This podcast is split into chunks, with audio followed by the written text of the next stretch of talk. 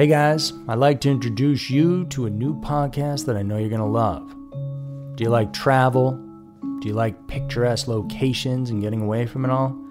Well, this new podcast has all that and murder. It's called Slaycation, and it's a darkly humorous look at murders and mysterious deaths that took place on vacation. Hosted by a true crime fanatic, her comedy writer husband, and his TV producing partner, Slaycation brings a unique perspective to chilling, thrilling, and WTF stories of vacations gone horribly wrong. From the twisted tale of Harold and Toni Henthorn, whose romantic anniversary in the Rocky Mountains ended with one of them falling off a cliff, to Angelica and Vincent, two recently engaged lovebirds whose Hudson Valley kayaking adventure ended underwater. Each episode of Slaycation will have you asking, accident or murder? But it's not just the stories that'll intrigue you.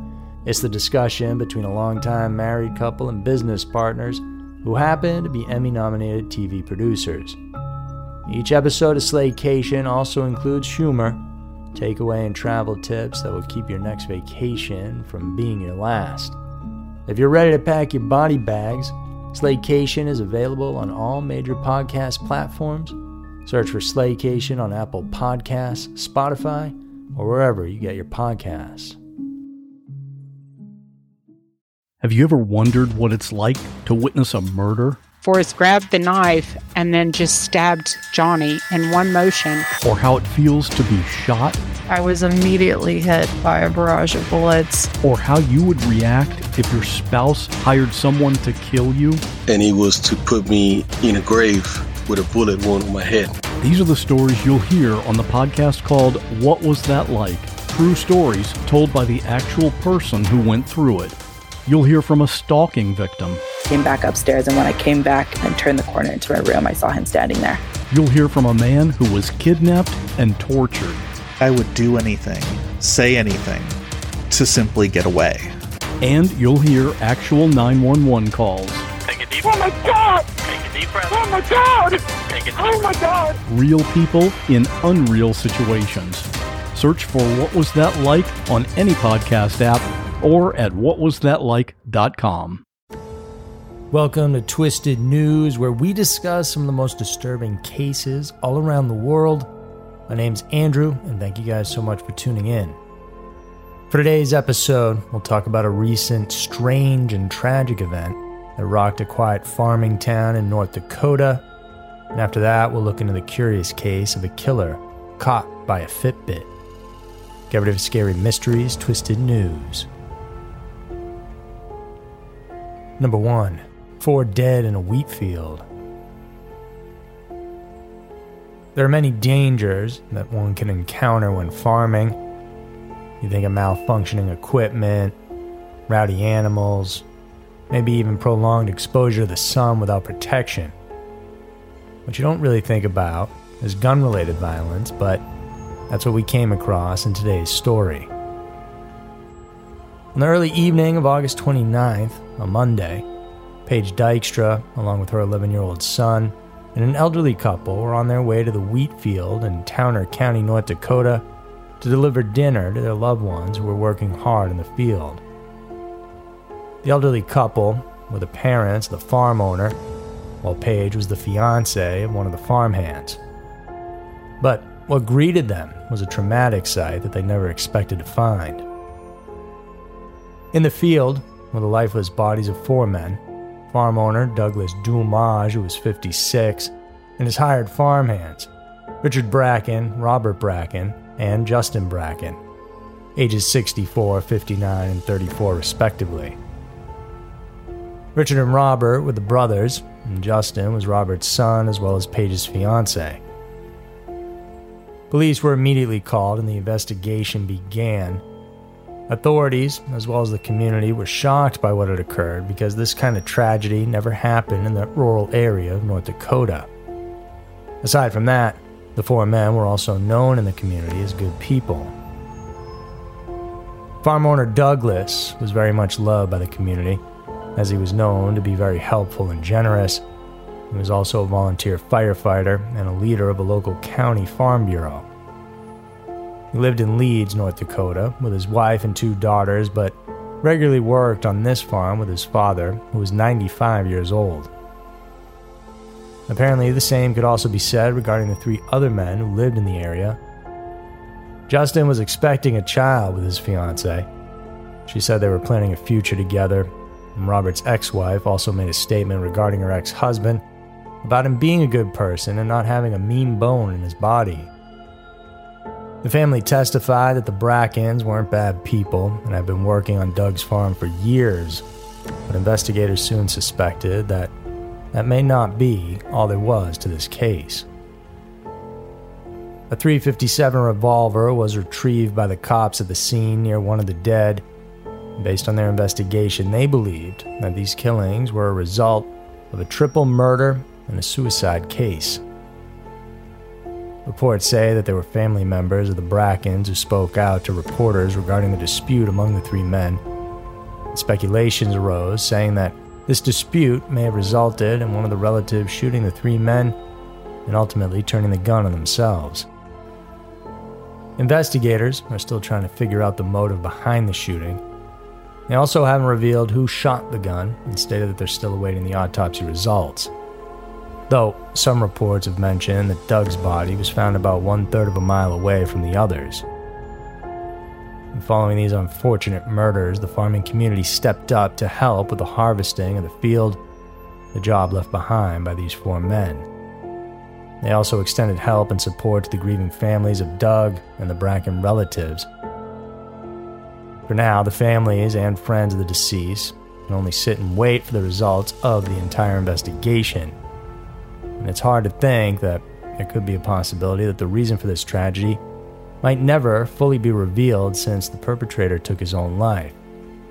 And it's a tragedy that the once peaceful farming town will have to live with this from now on. Number 2 Fitbit catches killer. We live in an age where technology is constantly flourishing where developments and improvements and gadgets are constantly being released. These changes help make these gadgets more reliable and user friendly, and they also, from time to time, can help solve crimes, which wasn't exactly what developers had in mind, but yet, this proved to be possible in this story. In July of 2003, Richard and Connie Dabate tied the knot in the years to come, they had two sons. And then, 12 years after they got married, a tragedy would strike the family, something that no one in their circle would ever expect to happen to them. According to Richard, on the morning of December 22, 2015, after their sons, then ages 7 and 4, were picked up by the school bus, he left for work. Left behind at his home in Ellington, Connecticut was Connie, who was also about to leave home for her spinning class. But Richard said he received an alert on his cell phone regarding a house alarm. So he went back there to find unknown noises in the upper part of the house. And when he went to check on it, he saw a tall, stocky man in their walk in closet. An altercation occurred, and Richard said he yelled for Connie to run when he heard her entering the house. The intruder then incapacitated Richard by applying pressure to his wrist before chasing after Connie, who ran down to the basement. Richard said he tried to run after the masked man, and then the loud sound of a gunshot filled the house. The man came back to hurt Richard once more. He was trying to break his wrist and choke him out, and then he ended up tying him to a chair. After that, he proceeded to burn him with a torch, and then he stabbed him with a box cutter. However, Richard said he managed to fight off and use the torch on the intruder himself and burnt off his mask, which made the intruder run away. This was when he managed to break free, and then he got his phone and called 911. This turbulent series of events seemed unlikely to the investigators, especially because when the response team arrived, the house was very much organized, almost undisturbed, save for the dead body of Connie. Using the so called electronic trails of the couple, the police were able to call bluff on Richard's narration of the crime. One gadget that mainly contradicted the husband's version of events was Connie's Fitbit. a monitor that helps in tracking physical fitness and activities done by the user. Apparently, the time that Richard said the shooting of Connie had happened didn't align with the data provided by the Fitbit with regard to Connie's last documented movements. This revelation eventually led to more loose ends, particularly regarding the relationship of the couple. Apparently, they were having marital issues. Richard was having an affair that eventually led to getting his girlfriend pregnant, and he even suggested to his girlfriend that he and Connie were about to get a divorce. And Connie, on the other hand, made a list of why she wanted to divorce Richard, which she started drafting a year before her murder.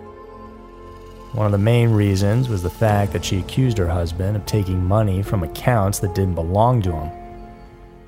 To make matters worse for Richard, detectives later learned that he had a failed attempt to cash in on almost half a million dollars in life insurance money on Connie five days after she was gunned down.